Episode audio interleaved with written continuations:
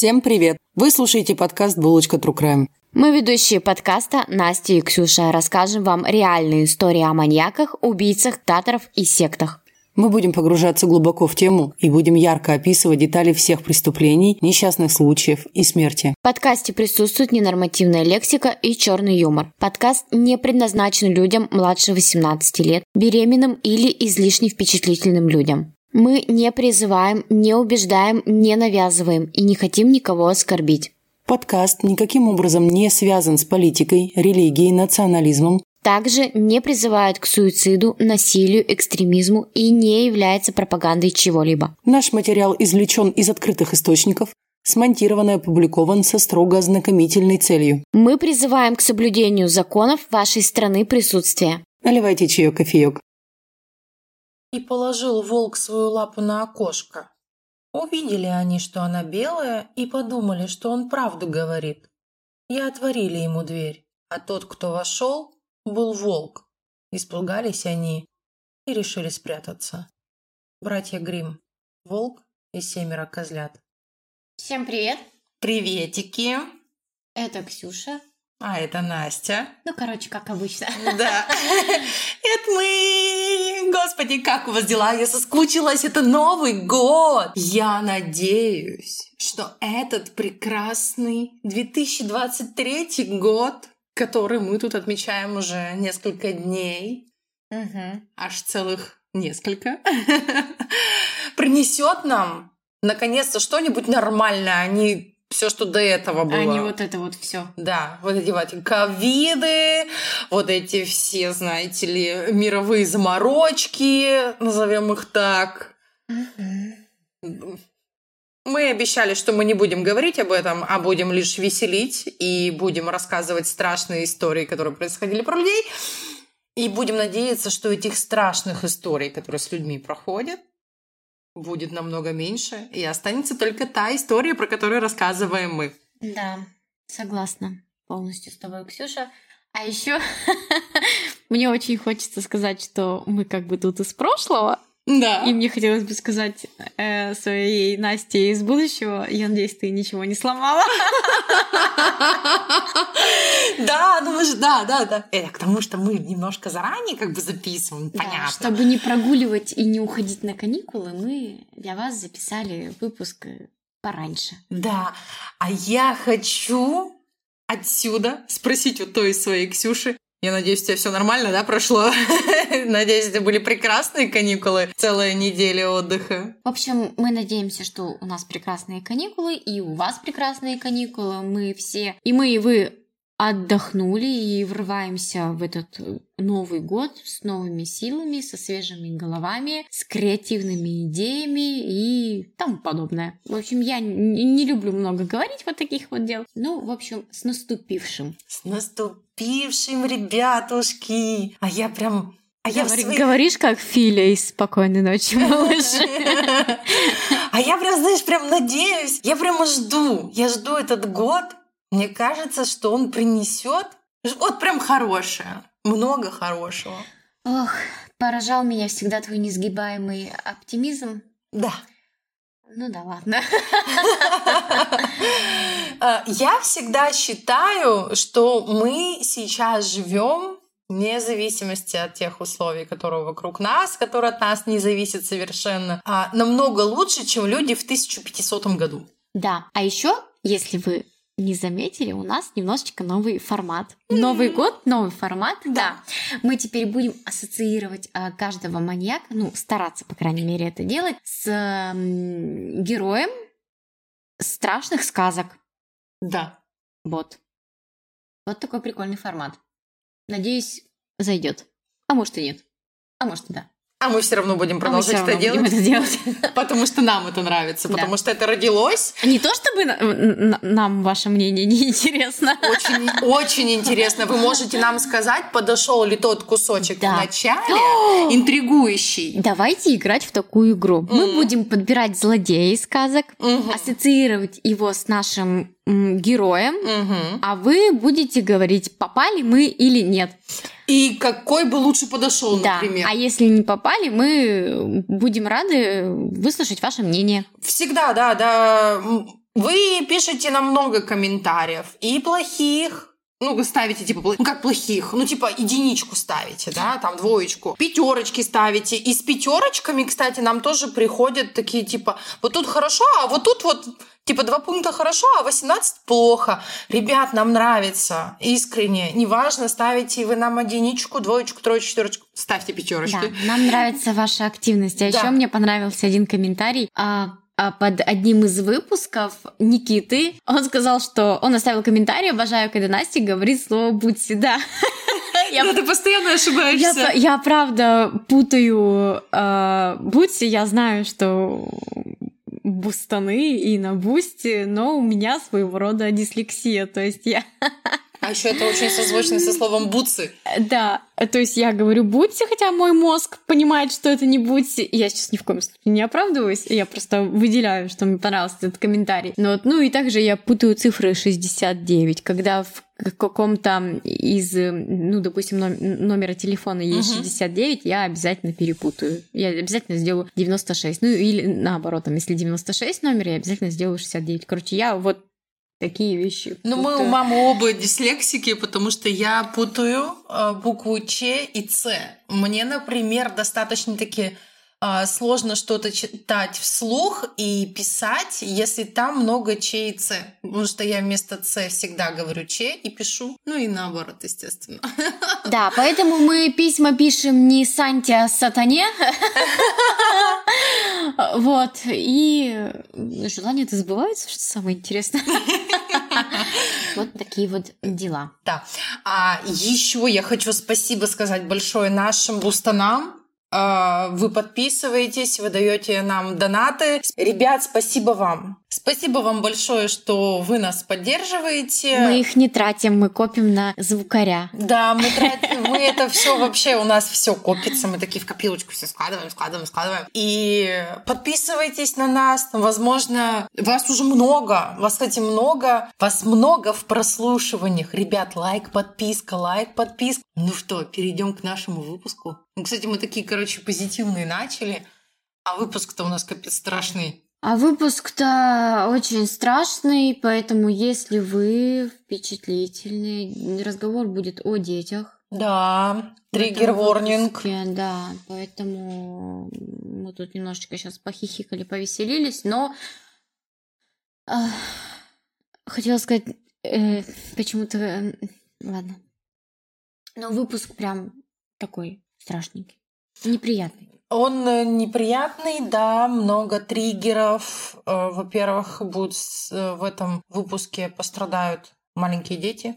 Ну, то есть это история про страдания маленьких детей. Мы не стали слишком детально описывать, потому что и так тема сложная. И это первый выпуск из той серии, которую мы анонсировали ранее, где будет три вот как правильно сказать, они же не однофамильцы про трех Фишеров. Угу. У нас будет семья Фишеров, у нас будет Альберт Фиш, это сегодняшний выпуск, угу. и третий выпуск будет про Фишера из России. Да. Если догадались, кто Фишер из России, лайк, подписка и пишите к нам и пишите нам в ВК. Гамильтон Ховард, Альберт Фиш. Известен как Серый Человек, Оборотень Вистерии, Бруклинский вампир, Лунный маньяк и Бугимен. Фиш был невысоким, миловидным мужчиной, который казался добрым и доверчивым. Но, оказавшись наедине со своими жертвами, монстр внутри него вырывался на волю. Монстр настолько извращенный и жестокий, что его преступления кажутся невероятными. Он стал известен как один из самых гнусных педофилов, серийных убийц и каннибалов всех времен. Фиш также имел склонность к жестоким пыткам и увечьям. Пытал и калечил он не только других, но и себя. Хотя Фиш в основном известен своим убийством Грейс Бат, его преступления и его выходки на самом деле простираются гораздо дальше. Жизнь Альберта Фиша, начиная с жестокого детства и заканчивая казнью, изобиловала шокирующими событиями, которые кажутся даже слишком и странными для вымысла.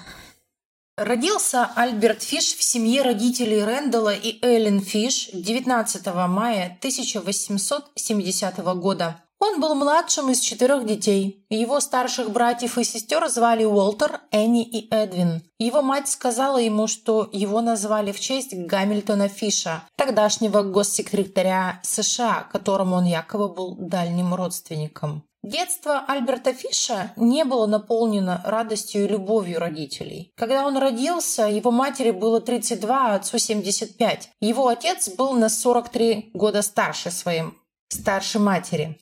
Кроме того, в его семье была богатая история психических заболеваний. Его отец Рэндалл страдал религиозной манией. У его матери были галлюцинации, а его братьев и у его сестры были диагностированы психические заболевания. Как известно, его дядя, брат матери, он также страдал галлюцинациями, но не визуальными, как у матери, а слуховыми. Психические заболевания были широко распространены среди всех его кровных родственников. По крайней мере, еще семь членов семьи Фиша были идентифицированы как страдающие тяжелым психическим заболеванием, а двое умерли в психиатрических больницах. Его отец был капитаном рыбацкой лодки и практически всю свою жизнь до 70-го года работал на заводе по производству удобрений. Рэндалл Фиш умер от э, приступа в возрасте 80 лет, когда Фишу было 5. Его мать осталась без какой-либо финансовой поддержки и не могла позволить себе заботиться о своем младшем сыне. Кстати, что странно, только о младшем.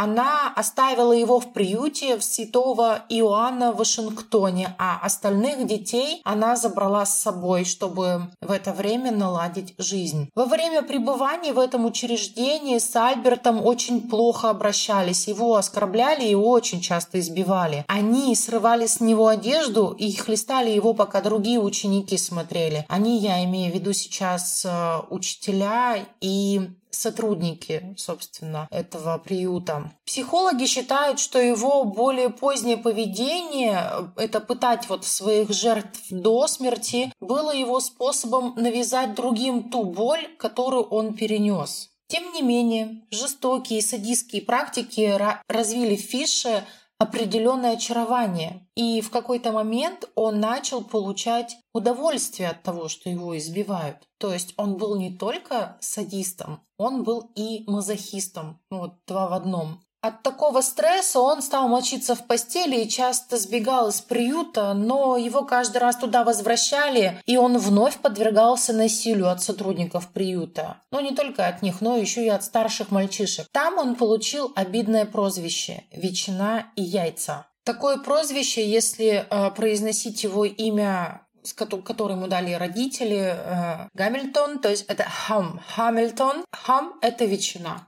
Фиш, рыбная фамилия, это икра, и ее вот так переделали как бы в яйца. То есть ветчина и яйца. Ham fish его вот так и называли. Он от этого очень сильно раздражался. И он очень хотел избавиться от этого прозвища, и он избавился. Он придумал себе новое имя Альберт в честь одного из своих умерших родственников и в дальнейшем настаивал, что это его имя, и он только так представлялся, а потом в дальнейшем он еще и документы переделал. То есть он официально стал Альбертом. В 1880 году его мама устроилась на государственную работу и забрала его обратно. Ему тогда было вот 9 лет. В 1882 году уже 12-летний Фиш завязал отношения с мальчиком-телеграфистом, который познакомил его с капрофагией – это употребление фекалий, и уролагнией – это потребление мочи. Уринотерапия.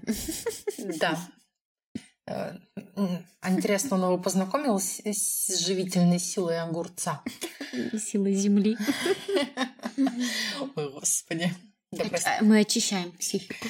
Да, пора бы уже. Просто, ну, ему было 12. И он уже вот так был искалечен. Угу. Он нашел свой покой и уединение с мальчиком, который показал ему, как есть какашки и пить мочу. Ну, тут изначально уже все у этого человека с таким, с такой наследственностью психических угу. расстройств и заболеваний, плюс э, масло в огонь подлило издевательство в приюте. Угу. Ну, тут как бы уже все. Да. Назад дороги нет. Но мы понимаем, да, что если ему это уже вот такое нравится, то ничего здорового-то там не вырастет. Нет.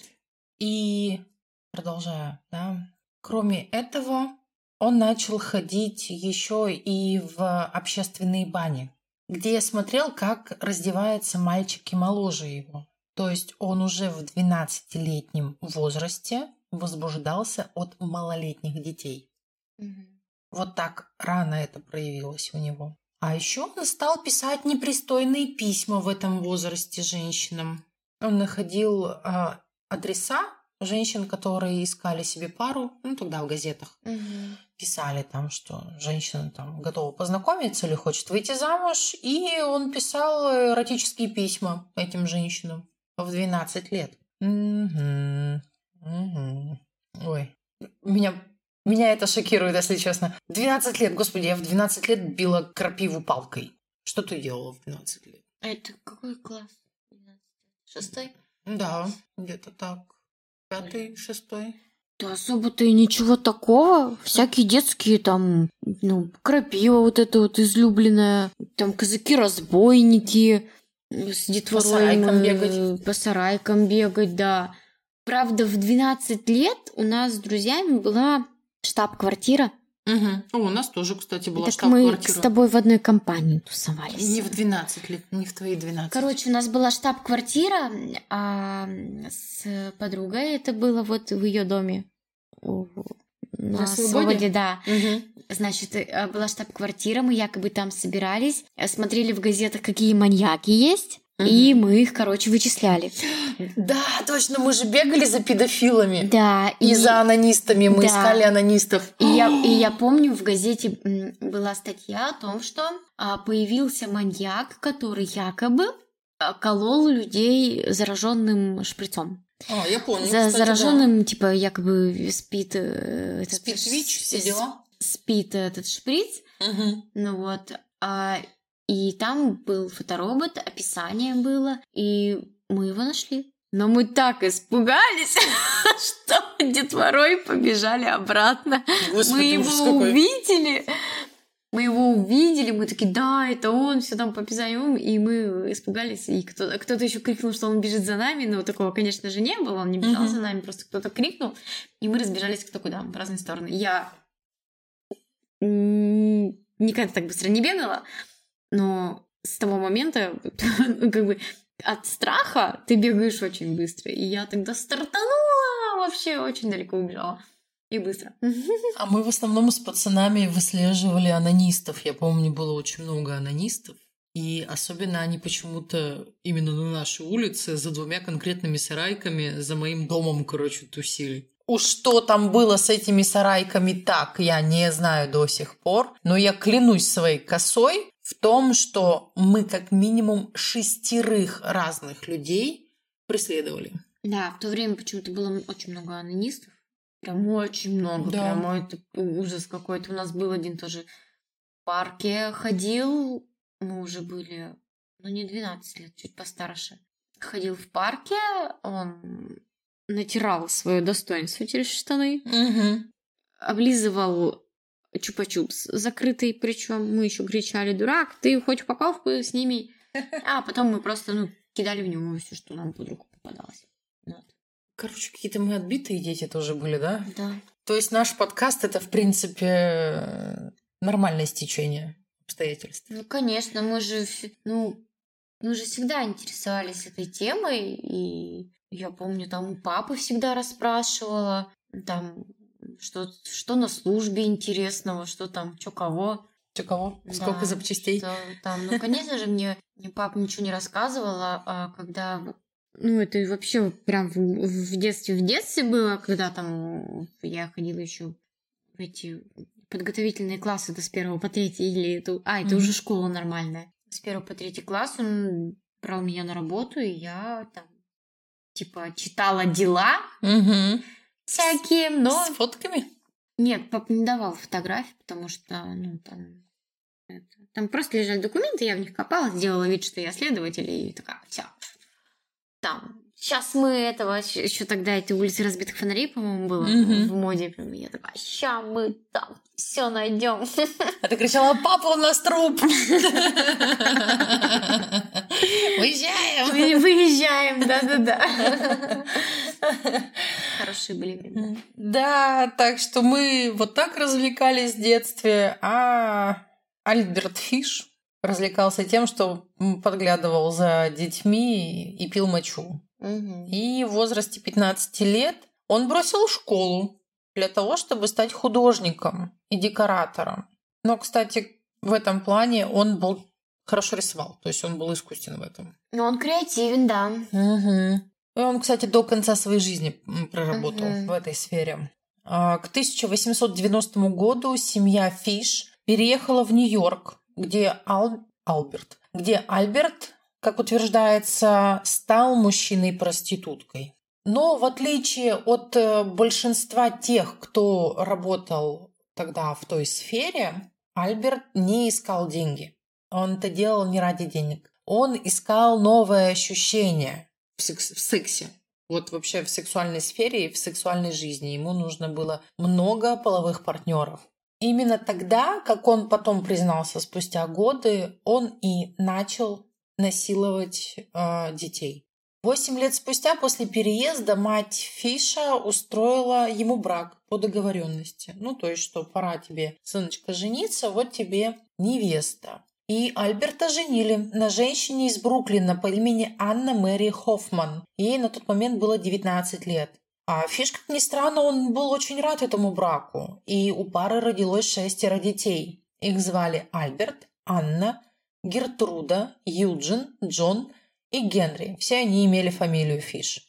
В 1903 году он впервые попал в тюрьму и был приговорен к заключению в Синг-Сенге за кражу в особо крупных размерах. Ситуация в этом браке была вот просто самой наихудшей из всех возможных. Жена Альберта знала о его внебрачных связях и о том, что он нетрадиционной ориентации. Тогда с этим, мы понимаем, было намного хуже, чем сейчас. И она всячески пыталась э, вот эту ситуацию нивелировать, пока она воспитывала этих э, шестерых детей. Но когда она узнала, что Альберт заставлял своих детей смотреть, как он наносит себе увечья, и при этом он, кстати, останавливался только тогда, когда из него текла кровь. Он очень любил себя хлестать э, плеткой с когтями, кошка ее еще называют. И вот когда, ну, по, ягод, по ягодицам, и когда вот из его ягодиц начинала сочиться кровь, он только тогда переставал. Она не выдержала. И она сбежала. Сбежала она в 1917 году с Джоном Штраубе, разнорабочим, который работал в их доме. Она бросила своего мужа, но она и оставила с ним шестерых детей, зная, что он творит. Эгоистка. Ой, вообще такая Очень жесть. эгоистично. Максимально просто. Но вот мне до сих пор интересно, знала ли она, что он в 1910 году совершил свое первое убийство. Мне кажется, нет. Откуда бы ей знать? Он слишком много болтал. Думаешь, он смог умолчать? Ну, мне кажется, да, я, потому что любой адекватный человек, который узнал бы о таких м, действиях, явно бы сообщил об этом в полицию. Ну, логично, логично, да. Ну, такая м- мутная история из мутных времен. Я готова об этом говорить часами. Тоже интересный чел. В общем, в 1910 году Фиш э, познакомился с 19-летним парнем по имени Томас Кедден. Этот парень был умственно отсталым. И своим разумом он был ближе к ребенку 10 лет, нежели чем к взрослому да, человеку. И Фиш отработал на нем свои садомазохистские фантазии. Он пытал его около двух недель, а, прежде чем оставил его. Но он не просто его оставил. Перед уходом он рассек его половой орган пополам. Вообще Фиш изначально планировал убить его. Расчленить и э, все эти запчасти забрать домой, но он побоялся, что жаркая погода привлечет к этому внимание. Ну вот э, к частям тела, они Мгм. завоняют и его раскроют. И вместо этого он не стал его как бы убивать, он рассек ему пенис, посмотрел на это все, удовлетворился. Он э, полил рану перекисью, обернул носовым платком, смазанный вазелином, и оставил ему 10-долларовую купюру. Поцеловал на прощание и просто ушел, оставив его вот в том сарае, где он его мучил в течение этих двух недель. Потом уже после того, как Фиша поймает, он э, расскажет об этом первом своем опыте издевательстве над человеком. Он скажет об этом так. «Я никогда не забуду его крик или взгляд, который он бросил на меня». Но, в принципе, вот с 10 по 17 год он не убивал. 7 лет. Мгм. Но он продолжал развращать малолетних детей. В семнадцатом году Анна убежала со своим любовником, и Фиш, этот больной мужчина, остался в доме с шестью детьми. Но после ухода Анны супружеская жизнь Фиша-то не закончилась, и он позже был даже дважды женат. И вскоре после отъезда Анны поведение Фиша резко изменилось. Его дети стали все чаще замечать, что у отца внезапные вспышки гнева. Один из его сыновей даже как-то упомянул, что во время семейной прогулки Фиш взобрался на холм Вестчестера, упал на колени и закричал «Я Христос». То есть у О, него... мания величия подъехала. Добрый вечер. Вообще сообщается, что Альберт э, никогда не причинял какого-либо физического вреда своим детям. Он их не бил, не растлевал. Да он просто их психически уничтожал, блин. Да. И знаешь, хотела бы вообще хотел, хотела бы я сказать, что слава богу, что он их хотя бы не насиловал, но Ёшкин Матрешкин. Они видели, как отец сам себя бьет до крови а, плеткой, что у него вот эти а, христианские приходы какие-то. Он видел ангелов, апостолов. Он думал, что он Христос. Мгм. Кстати, вот такие вот э, повернутые на вере штуки – это верный признак шизофрении. Ой, так мало того, что он при них сам себя увечил, он же потом начал вовлекать в это детей. Он просил детей и их друзей, чтобы те шлепали его веслом, в который были вбиты гвозди. А еще он кормил своих детей периодически сырым мясом. А мне вот интересно, а, у него вся семья шизанутая. Там Мгм. от прадеда до бати, да? Вообще вся кровная линия, ну. мгм. И причем по материнской линии в основном вообще все ёбнутые. Да. Мгм. Так, ну, это вот, допустим, как, не знаю, ну вот как с диабетом, да? Вот у меня папа диабетик Мгм. и бабушка диабетик. И я до какого-то определенного момента, я и сестра, потому что у нас с двух сторон наследственная, мы стояли на учете. Мгм. Мгм. И мы обязаны раз в два года ну, сдавать анализы. да. Мгм. Ну, как бы не то чтобы обязаны, мы обязаны для себя это делать. Ну, на данный момент мы это делаем, потому что у нас есть предрасположенность. Мгм. Вот тут также у человека есть, офигеть, какая предрасположенность к э, психическим, психическому заболеванию. Мгм.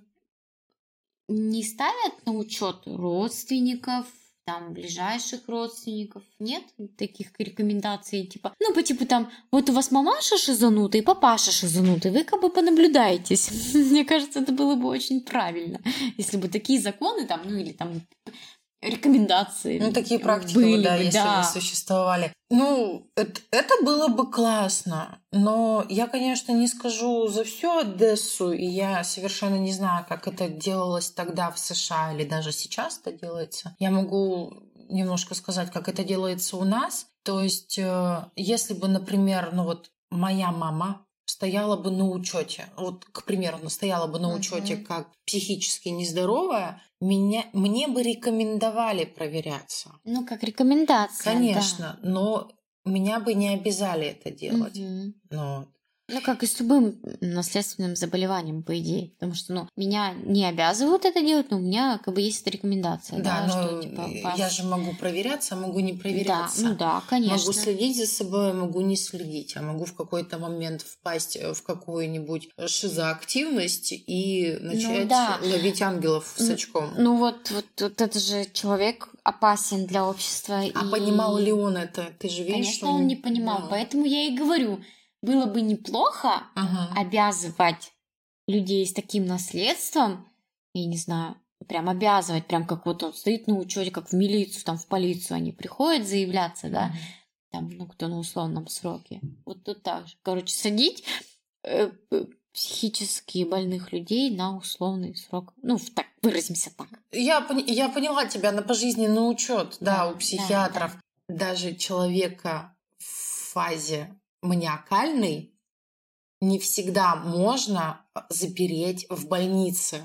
Да, так даже сколько было случаев на практике, и лично на моей практике, да, на моем Мгм. опыте, что даже наркомана, который опасный для общества, который там разносит весь там жилой дом, да, Мгм. ну вот там, ну, был у нас случай такой.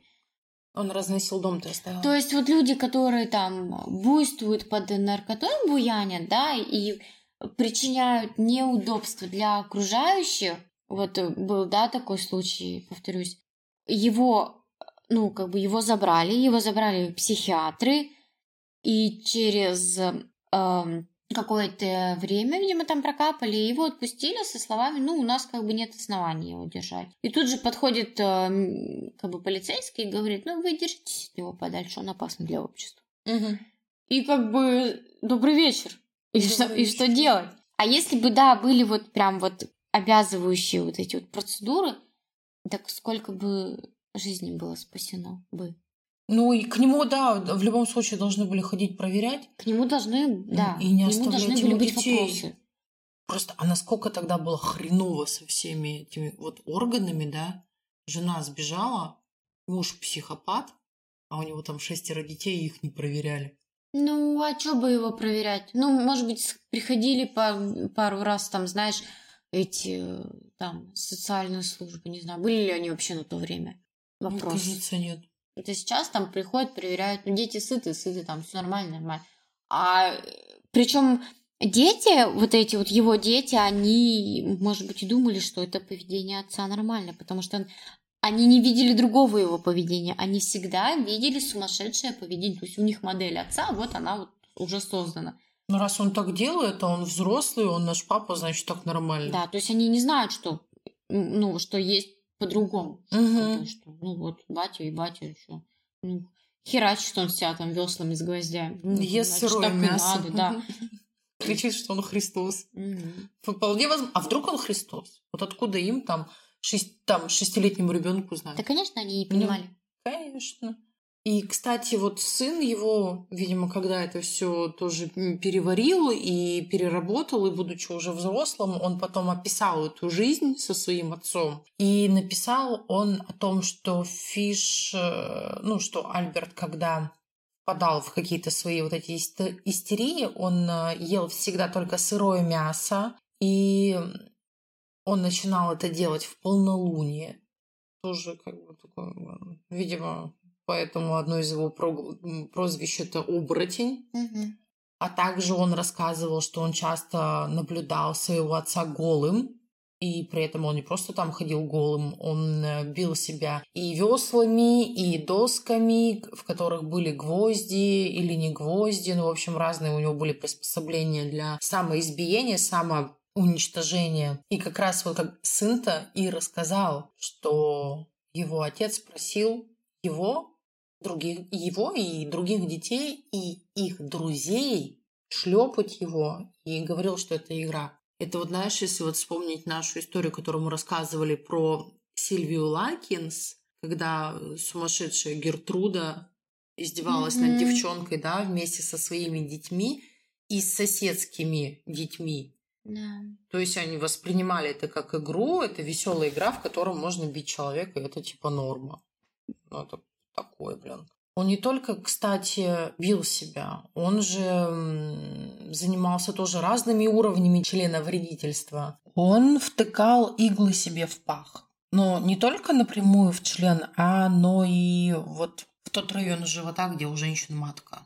Угу. Ну, то есть вот прямо вот вся паховая область, э, самая нижская часть, ниж, самая нижняя часть живота, там были везде воткнуты иглы. И рентгеновские снимки потом позже покажут, что было 27 игл в области таза. То есть он ходил с этими иглами, получается? Да, да, да, да, да. О, жесть. Свою следующую жертву он убил в 1924 году спустя 14 лет Да, после много. первого убийства. Много лет. Альберт после ареста признался в убийстве Фрэнсис Макдоналла, восьмилетнего мальчика, которого он убил на Стейтен-Айленде, острове в штате Нью-Йорк. Убийца преследовал мальчика в течение нескольких дней. Тело Макдоналла было найдено повешенным на дереве с одной ногой, лишенной мяса. То есть он срезал с ноги мясо. Эксперты тогда заключили, что ребенок умер от удушья. Он его задушил, потом повесил, а потом э, уже издевался над телом после его смерти. То есть его расчленяли уже мертвым. Следующей его жертвой стала Билли Гафни. Он пропал в Бруклине в 1927 году.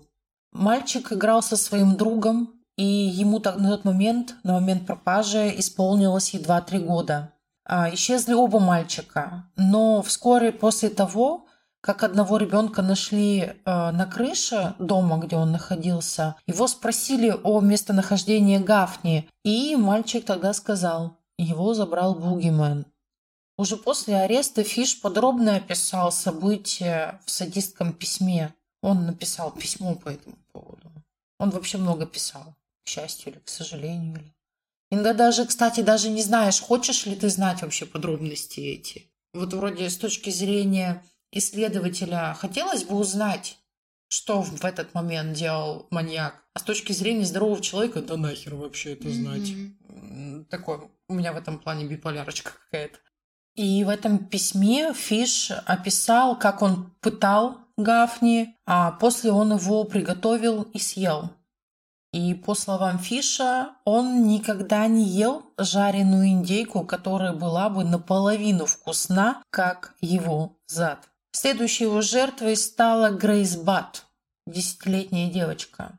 И она считается его самой известной жертвой. Именно расследуя пропажу этой девочки, полиция нашла Фиша, и именно после этого убийств- убийства Фиш так стал интересен и прессе, и общественности, и всем психиатрам, блин, мира. В мае 1928 года Эдвард Бат размещает в газете объявление о поиске работы. Молодой человек, 18 лет, ищет любую работу в деревне. Через несколько дней Фиш посетил семью Бадов э, на Манхэттене под предлогом найма Эдварда. Он представился как Фрэнк Ховард, фермер из Нью-Йорка. Именно тогда он познакомился с Грейс, сестрой Эдварда, которой тогда было 10 лет. Фиш пообещал Эдварду работу и сказал, что заберет его через несколько дней. Он также убедил родителей девочки позволить Грейс сопровождать его на вечеринку по случаю дня рождения в тот день, которую Фиш придумал, что она будет в доме его сестры. Сначала его идея состояла в том, чтобы изнасиловать и убить Эдварда. Когда он увидел девочку, то изменил свои планы. В тот день Грейс ушла с Фишем и больше не вернулась. Расследование исчезновения Грейс Бат продолжалось 6 лет. Хотя, ну, все же очевидно, она ушла с Фишем. Но это первый подозреваемый. Это тот человек, который последний видел ее живой. Ну, то есть, э, всегда во всех расследованиях допрашивают человека, и он первый в поле подозрения полиции, который видел последним, ну, последней жертву. Тут что-то как-то у меня не, Нескладушка? не, не сложилась логика, да. А, да потом они почему они писали, просто они его найти не могли. Мгм. Он скрылся, он такой, знаешь, такой, «Пф», Мгм. и все. Так вот, исчезновение а, Грейс продолжалось 6 лет, пока в ноябре 1934 года семья Бадов не получила анонимное письмо, в котором сообщались а, шокирующие подробности убийства девочки. Дорогая миссис Бат, В 1894 году один мой приятель нанялся матросом на теплоход Такома капитану Джону Дэвису. Они отправились в Сан-Франциско, в китайский Гонконг. Прибыв туда, мой приятель и еще два матроса шли на берег и напились. Когда они вернулись на пристань, теплоход уже ушел. В то время в Китае был голод. Любое мясо стоило от 1 до 3 долларов за фунт. Самые нищие так страдали, что продавали всех детей младше 12 лет мясникам, чтобы спасти остальных от голода. Детям до 14 лет было небезопасно выйти на улицу. Можно было зайти в любую лавку и спросить бифштекс, котлеты или жаркое. Вам вынесли бы часть тела мальчика или девочки, отрезали бы от него нужный вам кусок. Самые сладкие задние части мальчиков и девочек продавали под видом телячьего филе по самой высокой цене. Джон прожил там так долго, что пристрастился к человеческому мясу. Вернувшись в Нью-Йорк, он украл двух мальчиков 7-11 лет. Отведя детей к себе домой, он раздел их, связал и засунул в шкаф. Потом он сжег их одежду. Каждый день он по нескольку раз избивал и мучил мальчиков, чтобы мясо стало вкусным и нежным. Сначала он убил 11-летнего ребенка, потому что задница у него была толще и мясистее. Все части его тела он приготовил и съел, кроме головы, костей и внутренности. Кое-что он запек в духовке, всю задницу целиком. Другие части сварил, изжарил, стушил. Потом настала очередь младшего мальчика. С ним все было так же. В то время я жил с ним по соседству. Джон так часто говорил мне, как хороша человечина, что я тоже решил попробовать. Воскресенье 3 июня 1928 года я заглянул к вам домой, принес сыр и клубнику. Мы позавтракали. Грейс села ко мне на колени и поцеловала меня. Я решил, что съем ее. Сделаю вид, что хочу повести ее на вечеринку в честь дня рождения моей сестры. Вы сказали? Да, конечно, она может пойти. Я привел ее в пустой дом, который присмотрел заранее. Когда мы пришли туда, я велел ей подождать снаружи. Она принялась собирать луговые цветы. Я поднялся на второй этаж и разделся, понимая, что иначе испачкаю одежду ее кровью. Когда все было готово, я подошел к окну и позвал ее. Потом я спрятался в шкафу и дождался, пока она войдет. Когда она увидела меня совершенно голым, то закричала и попыталась убежать вниз по лестнице. Я схватил ее, а она сказала, что пожалуется мамочке. Сначала я раздел ее догола. Как она отбивалась. Она кусалась и царапалась. Я задушил ее, Потом разрезал на небольшие кусочки, чтобы перенести мясо к себе домой, приготовить и съесть. Я запек ее попочку в духовке. Какая она была сладкая и нежная. Чтобы съесть ее всю, мне понадобилось 9 дней. Я не стал ее насиловать, хотя мог бы, если бы захотел. Она умерла невинной.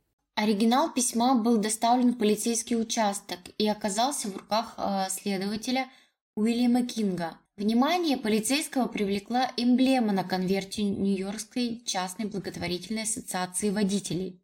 После тщательного опроса служащих организации выяснилось, что несколько штук для личного пользования взял швейцарец и оставил их э, в меблированных комнатах, э, которые некоторое время снимал. В ходе беседы с хозяйкой помещений выяснилось, что после швейцарца в комнате проживал э, престарелый мужчина с седыми усами. Познакомиться с подозреваемым Кинг решил лично, так как Бугимен набросился на следователя с ножом. Маньяка удалось скрутить и доставить в штаб-квартиру. В своих показаниях оборотень из Вистерии, ну вот и Бугимен, и оборотень, вот так его, да, прозвали всяческими, как прозвищами, да, утверждал, что убил не менее 23 человек и приставал к более чем 400 детям. Он утверждал, что у него есть дети в каждом штате, однако это хвастовство остается неподтвержденным. А в общей сложности у полиции было достаточно доказательств, чтобы обвинить Фиша только в трех убийствах, в которых он признался. А Фрэнсис Макдоналл, Билли Гафни и Грейс Бат. Его подозревали во многом другом, но несмотря на все попытки полиции, они не смогли физически связать Фиша с этими предполагаемыми убийствами. Тем не менее, этого было достаточно, чтобы приговорить его к смертной казни. В марте 1935 года Фиша приговорили к смертной казни на электрическом стуле. И 16 января 1936 года он был казнен на электрическом стуле. В 23 часа 6 минут он вошел в помещение для проведения казни. Тремя минутами позже было объявлено его смерти. Его похоронили на тюремном кладбище Синг-Синга. По воспоминаниям одного из свидетелей казни, Фиш умер только после двух пусков тока. породив легенду, что произошло короткое замыкание электрического стула из-за тех иголок, которые были вот, вот как ранее мы рассказывали, он в себя, в этот в пах 27 иголок, да, он засадил себе, скажем так. А я, кстати, меня этот момент заинтересовал, я написала двум своим электрикам. Ну, Интересно. Да, многие же знакомые совершенно не удивляются моим вопросом. Мой вопрос звучал так, слушайте, если у меня в теле будет 27 иголок, и меня будет казнить на электрическом стуле, смогу ли я сделать короткое замыкание этими иголками? Что ответили? А сказали Не пиши мне больше, да? Нет, а- они спросили, «А про кого мы пишем. Это было первое. А второе сказали нет, ну максимум, максимум. И то совершенно не факт. В районе того места, куда введены эти иголки, могло немножко побольше мяса поджариться. Мгм, Но мгм. совершенно не факт. Вот. Ну, Потому что иглы с годами, они капсулируются Мгм. и обретают какую-то там в теле оболочку. Это мне уже друг врач рассказал. А электрики сказали, что вообще похрену. мгм. Вообще похрену. ну и говорится же, что это как одна из легенд. Да. Да. Ну, красивая легенда. Интересно, Да. да. Многие психологи оценивали Фиша после его поимки, а один описал серого человека как психиатрический феномен. Адвокат Фиша утверждал, что нигде в истории юридических или медицинских документов не было человека, который хвастался бы таким количеством психиатрических отклонений. Список диагностированных извращений Фиша включал садизм, мазохизм, бичевание, каннибализм, копрофагию, сложное слово, урофилию и некрофилию.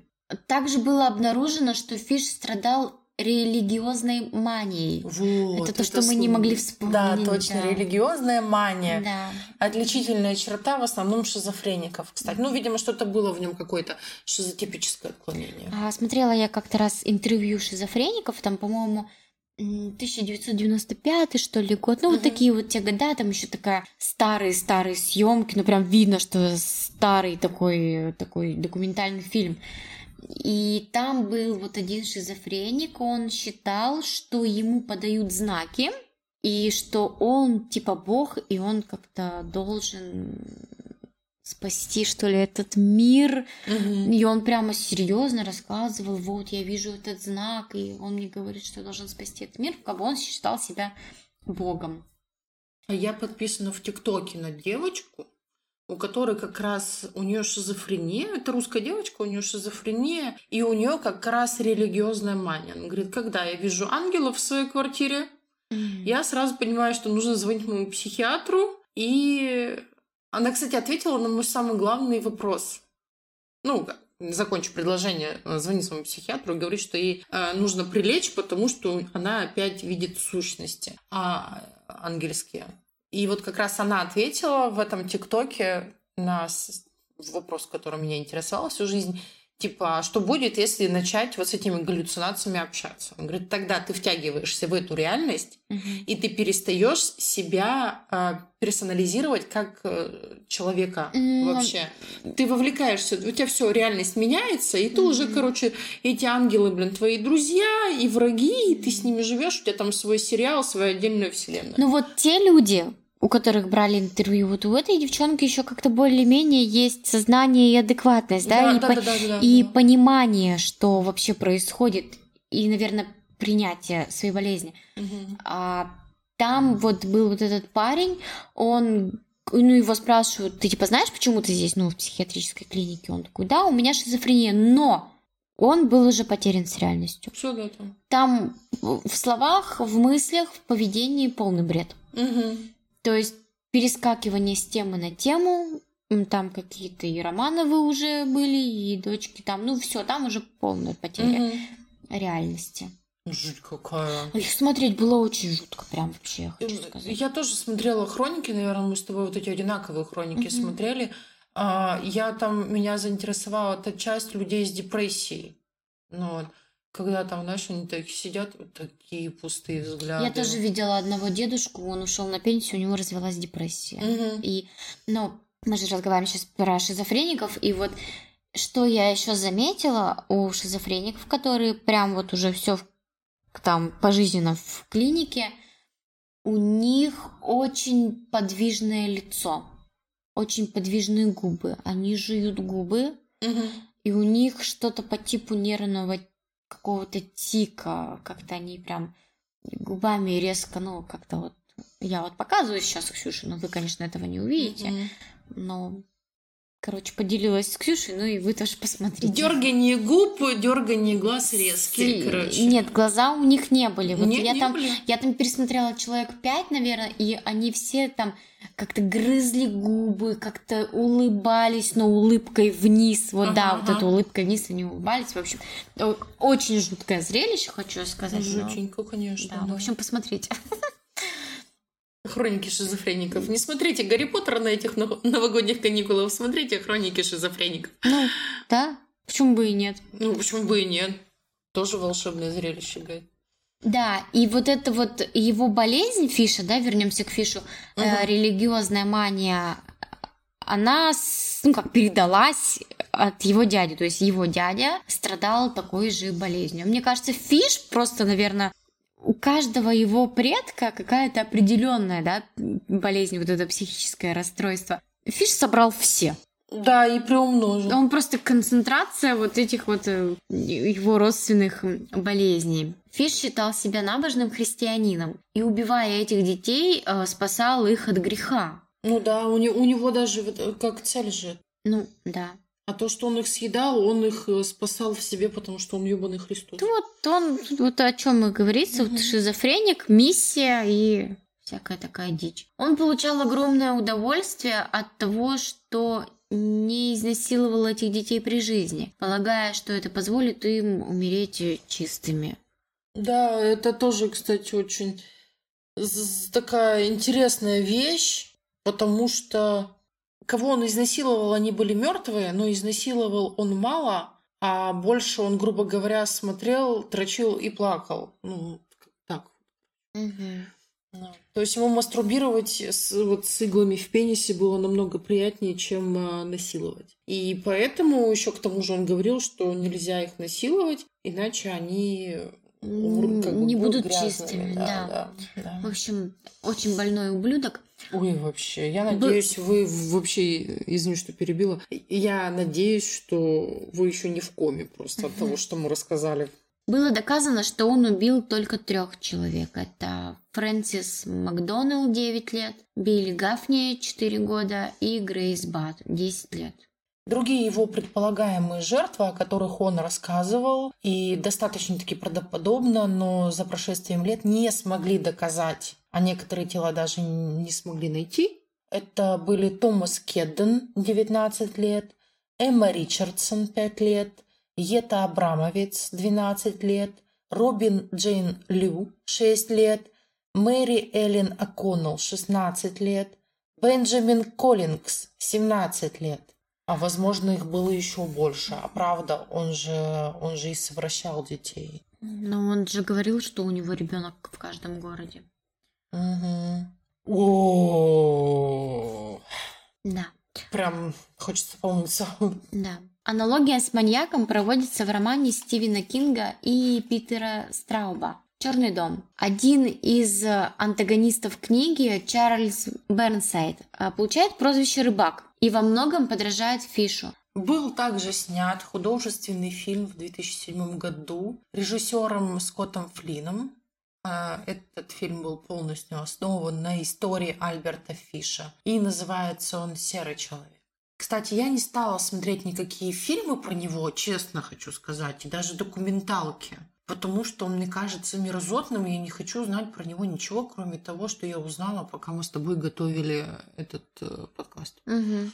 Даже в свое время, как бы я и до этого, естественно, знала этого человека, я не выдавалась. Есть какие-то вещи, которые я не люблю переступать, если это не какая-то, так скажем, необходимость. То есть мое любопытство тоже имеет грани, и Альберта Фиша до этого я так глубоко не переступала. Есть документальный фильм 2007 года режиссера Боровски о жизни, собственно, и преступлениях Альберта Фиша. Он называется «Альберт Фиш. В грехе он нашел спасение. Вообще не хочу смотреть. Я, бо... я просто боюсь, что его там начнут оправдывать вдруг. И я не хочу, Ну, даже название само говорит за себя. В Мгм. грехе, в грехе он нашел спасение. Ну, вообще Ну, такое. не относится к человеку, к этому человеку слово спасение. Мгм.